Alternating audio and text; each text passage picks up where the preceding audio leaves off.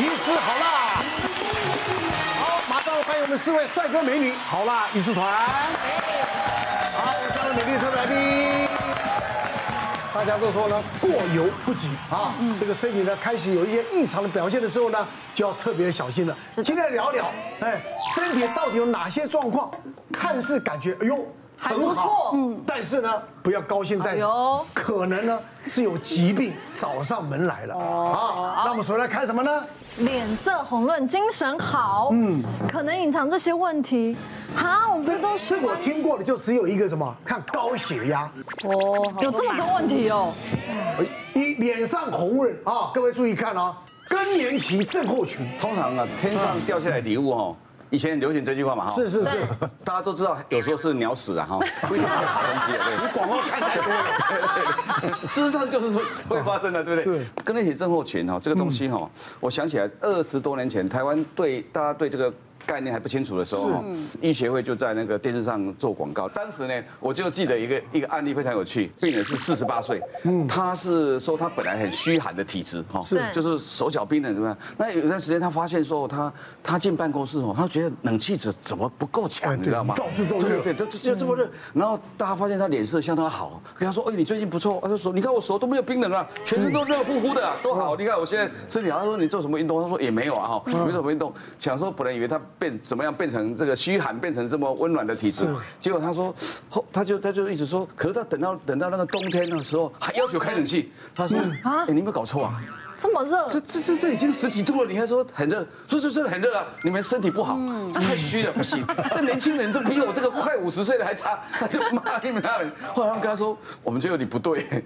你知道为什么他没有概念吗？因为他没有失眠。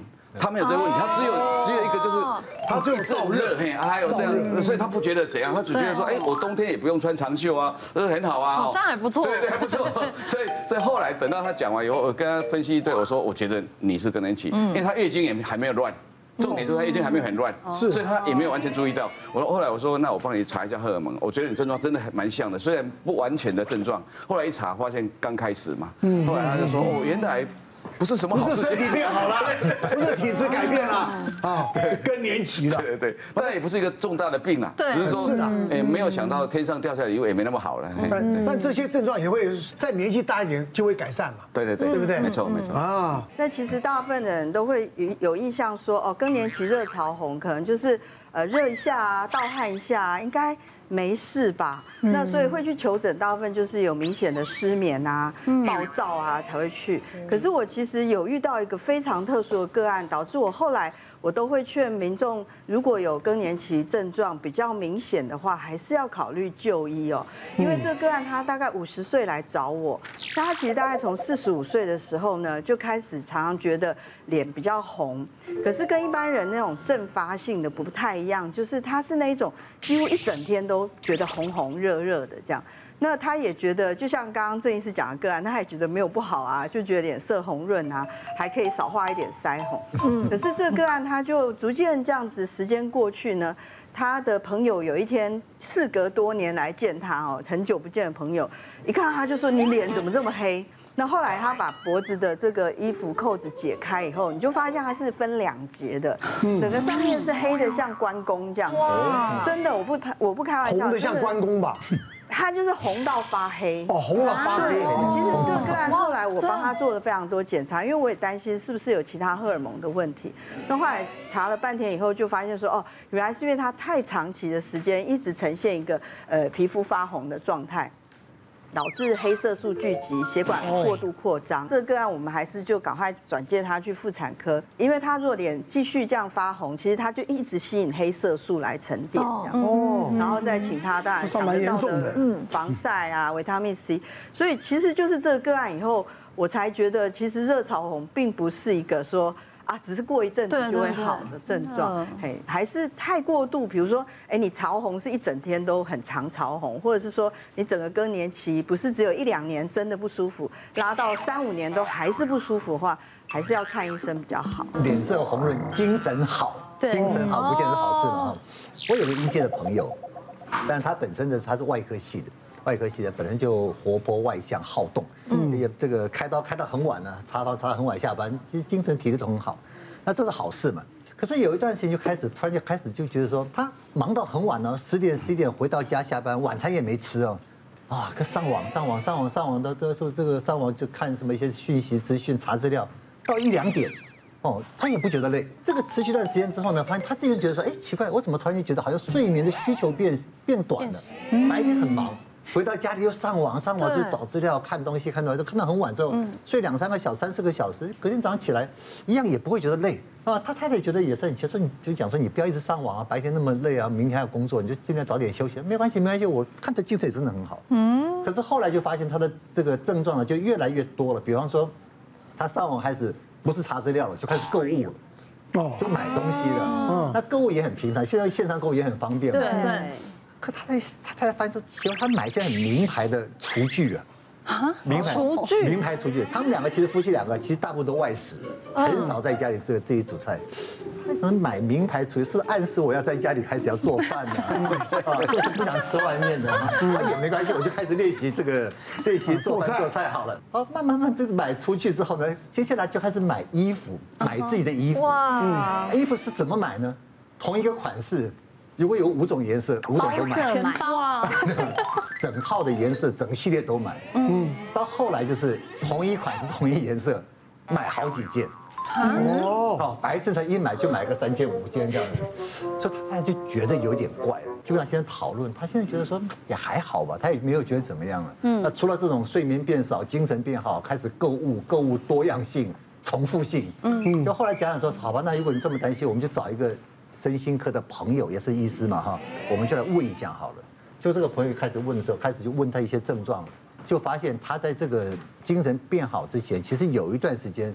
他是处在比较忧郁的状态，嗯，全身很多没有活力，很容易累啊哈，跟病患也没像以前那么热情啊，他不常常不太讲话啊。这个时间过了之后，就变得精神特别好，变得很嗨。就后来听这个我们身心科的朋友就跟他讲说，他说你这个其实就是我们所谓的躁郁症，是啊，可是他的表现没有那么的让人家觉得说很不正常。可是从他的一个病史详细去追查起来的话，他就是经过一个比较低沉忧郁的阶段。但由于没有到这个不能社交生活、工作不能没办法呃夫妻生活也没有受影响，但那个完了之后，接下来就是这个躁期，躁躁气症状比较明显，它两个表现不一定是完全相当的，是啊，如果真的很明显，一下燥一下郁，这种这种的就是最容易被诊断，对，什么双极向的精神疾病啊，这个就是，但有些是燥比较稍微明显一点，郁不不明显，啊，有些是郁比较明显一点，躁不不明显，嗯，好像这种有时候如果你没有很早警觉的话。有时候就可能会拖一段时间，到后面症状很明显的，才才会找这个身心科医师，就帮他用一些药物之后，然后来就不买东西了，也不用他也不用做饭了。其实其实这种很多那个超级。购物狂哈，都是躁症在发作。之前有一个案例是他出去之后买了五间房子，就下订单去看房子。对对啊对啊，因为躁症发作的时候，他会非常多话，然后觉得自己很累，然后不不睡觉，然后会到处，然后会一直想要买东西，想要买东西。对。那后来他们后来他们说，因为给他一个诊断证明就可以退掉了，因为不是建商对吧？没有钱付，有有有这个有些他买了，他没有钱付了。哦，异常的购物欲望其实也是躁症。症状比较常见的一个表现，这样子啊？我以为他们会脾气很暴躁、很愤怒。啊，有些哎，有些就有攻击性了。对哦，对，像这种的确实有。我们之前也碰过一，我之前在挂急诊呃，看急诊的时候，一个病人来，没事来说，医生，我要先看。嗯，我为什么要先看？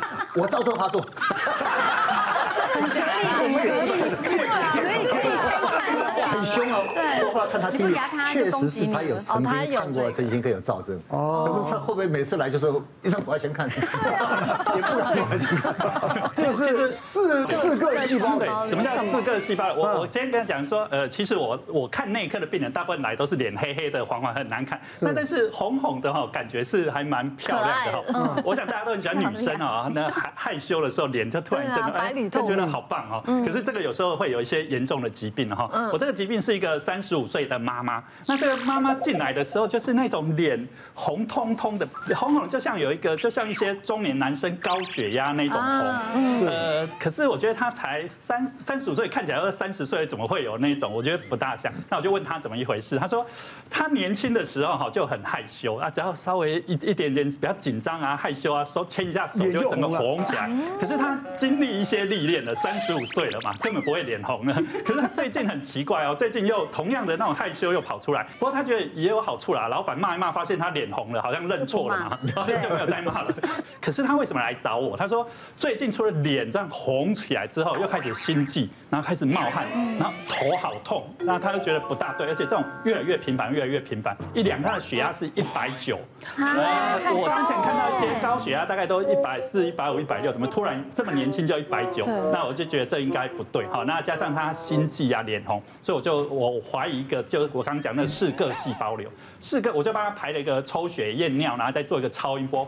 发现他右边的肾脏上面有个叫肾上腺，长了一颗大概一点五公分的肿瘤。嗯，其实这种四个细胞瘤就会分泌很多那个叫儿茶酚胺，就像肾上腺素。哦，肾上腺素大量分泌的时候，血压就会把你飙高。啊，如果年轻人哦，如果说这种四个细胞瘤，你只要把它手术把它切除掉之后。他的高血压就下降，那高血压下降之后，他就没有再脸红了。你如果不理他嘞，其实他还有十 percent 会转恶性哦，还有恶性，那甚至会产生那种高血压风暴，这个还是有危险。哦，所以这个要还是要，这个是可以。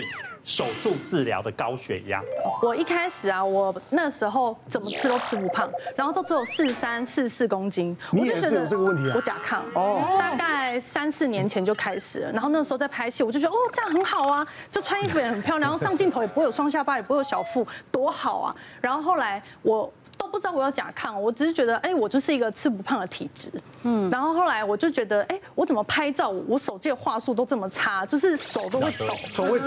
对，你拍照永远你的自拍照都是糊的，就加上我那时候拍戏，因为都日夜颠倒嘛，所以我晚上都睡不着，我就会以为是因为我拍戏的关系，然后我常常可能半夜拍拍拍到早上五六点回到家了，我还不累哦，我还继续在那边划手机，划到早上九点十点我才睡。哇，然后我那时候都不觉得怎么样，我就觉得哦，可能是因为我拍戏太累，所以导致这样子。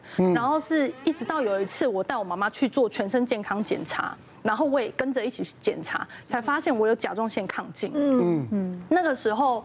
呃，我躺在床上，什么时候什么都没动哦，然后我就躺着，然后我就量我的血氧跟心跳，我心跳一百二十五、一百三，因为我那阵子已经吃了两年多，快三年了。然后我去看医生的时候，医生就说，呃，甲状腺其实是要看两个功能，一个是甲状腺的功能，另外一个就是你的心情压力造成它甲状腺偏高的一个功能，我忘记那名词是什么了。然后，但是我甲状腺的功能都很好，这个是靠吃药维持就可以的。那另外一个呢，就是你要就是自己抒发压力，嗯，另外一个指数才会再降下来。然后我就想说，那既然我的甲状腺的功能都一直很正常了，那我就停药。我去年十一月就停了，我原本一天吃一颗药而已哦，然后去年十一月又停了，到今年的一月我就觉得我怎么心跳又变得很快这样，然后我又再去检查，正常的指数应该是大概零点一，结果我是零点零零零五，就是我已经抗进。分泌的激素太多了，所以我现在变成一天要吃六颗药啊！所以你现在还在治疗？我现在还在吃，哦，所以真的不能随便乱停药。嗯，但是有可能甚至有些这种甲甲状腺抗进抑制到变甲状腺低下。对，就是因为医生跟我说我有一点低下。我们讲说呃停药是一个技术啊，好像有一些真的有些就一辈子要吃了，但有些就可以停药，就达标。我想问医生，但是很多甲状腺素其实是。处在一个高压的状态，为什么都是女生比较容易产生甲状腺亢进？而且是在那种年轻的女生，或者说呃刚生产完妈妈那种压力之大的。其实甲状腺跟肾上腺就是帮助我们来对付外在的那个压力。可是你一直处在高，所以舒压很多那个甲状腺亢进合并一个叫自律神经病变，这两个同时在家，你除了治疗这个，还要舒压这一块也是要特别注意。别忘了订阅我们 YouTube 频道，并按下小铃铛，收看我们最新的影片。想要看更多精彩内容，快点选旁边的影片哦。